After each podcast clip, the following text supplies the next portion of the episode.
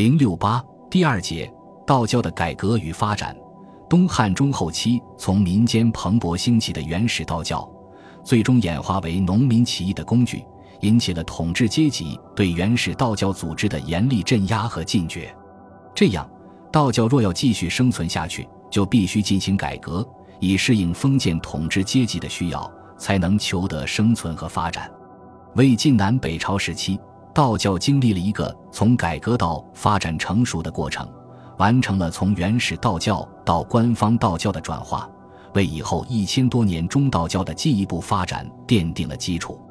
一、魏晋之际道教的传播，汉末农民起义利用民间道教作为发动和组织群众的工具，这一历史事实给了后代封建统治者以深刻的教训。因此，曹丕代汉称帝的第二年，殿下诏修孔庙，封孔子后裔为侯。推崇儒学，次年又颁发敕文，指出老子只是古之贤人，位居孔子之下，告诫地方官提防民间奉老子为神。黄初五年，又正式下诏禁止一切有违儒家礼教四典的民间祭礼活动。魏明帝青龙元年，又再次重申了这一规定。西晋建立后，统治者继续沿袭曹魏对民间宗教活动的禁令。并派大臣巡视四方，检查各地的直行情况。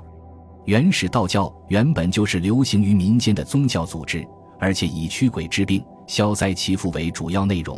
魏晋统治者对民间宗教活动的严厉禁止，无疑是对原始道教的打击。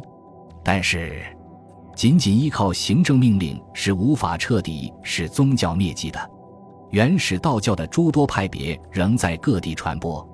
五斗米道组织的分化。建安二十年，曹操统领大军攻入汉中，张鲁率其家族部众投降。五斗米道的上层人物进入曹魏政权，大批信徒则北迁到关陇、洛阳、邺城等地。脱离了故地的五斗米道，随着时间的推移产生了分化。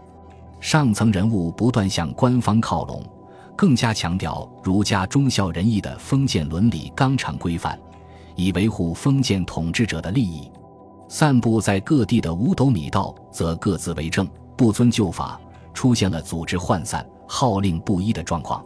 这样，原本是东汉后期发展最成熟的民间道教组织五斗米道，尽管在魏晋之际活动区域随着信徒的迁徙而扩大到北方地区，但由于封建政权对民间宗教活动的限制和五斗米道自身的分化，使得难以发展。陷入了相对停滞的状况。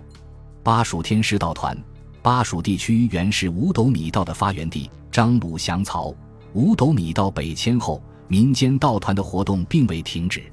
三国时，由于诸葛亮治蜀严谨，这些民间道团一直未能公开露面，直到蜀汉灭亡后才开始公开活动。钱为人陈瑞领导的天师道团就是其中最为著名者。据《华阳国志》记载，陈瑞自号天师，设祭酒、传社，与五斗米道相似，但其所用祭品、禁忌、服色等则已有所变化。经过数年的发展，已有信徒数千，连郡守等地方官吏也参与其活动，说明其规模、势力都已相当可观。咸宁三年春，益州刺史王训对陈瑞及其天师道团进行了镇压。朱陈瑞及祭酒元京等焚毁传社，参与活动的八郡太守唐定等地方官吏一律免职。但巴蜀地区天师道的活动却并未因此而销声匿迹，仅隔了二十多年，便又在成汉政权的建立中发挥了重要作用。西晋末年，任首领李特率流民数万家的道义、梁二州旧时，于泰安元年聚集流民发动起义。李特及其率领的人都信奉五斗米道。汉末张鲁居汉中，以鬼道教百姓人敬信。起义队伍中的另一重要人物，被成汉政权尊为四十八节天地太师的范长生，则更是一个道教领袖。据唐长如先生考证，范长生及其先世均为天师道信徒。从范长生的名号中可以看出还有天师道习惯用语的特征。他居住的青城山也是天师道圣地之一。而且从范长生在蜀中的势力可以看出，他是一个拥有众多信徒的天师道首领。可见，实际上是天师道组织帮助建立了成汉割据政权。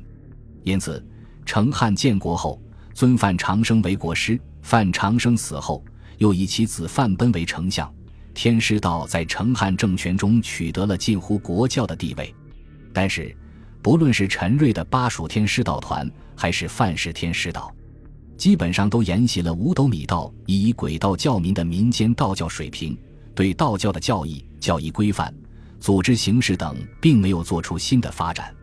博家道，博家道是三国时期新出现的一个道教流派。据葛洪《神仙传》记载，三国孙权诗人董奉以行气符术法授辽东人伯和，后伯和又至西城山师释仙人王方平，在石室中面壁三年，见古人所刻《太清中精神丹方》《三皇天文大字》《五岳真形图》等道书，而创立伯家道。西晋时，伯家道流传于北方，后传入南方，为江东士族所信奉，如沛国刘氏。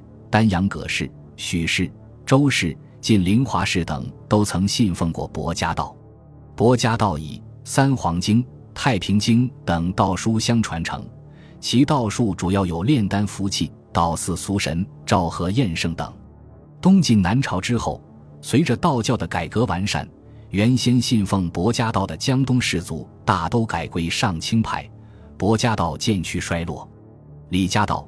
李家道是三国时期由蜀人李宽传入江东的民间道教流派，其原先流传于巴蜀地区，三国后期流传到江东，以导助、符水治病等道术吸引信徒。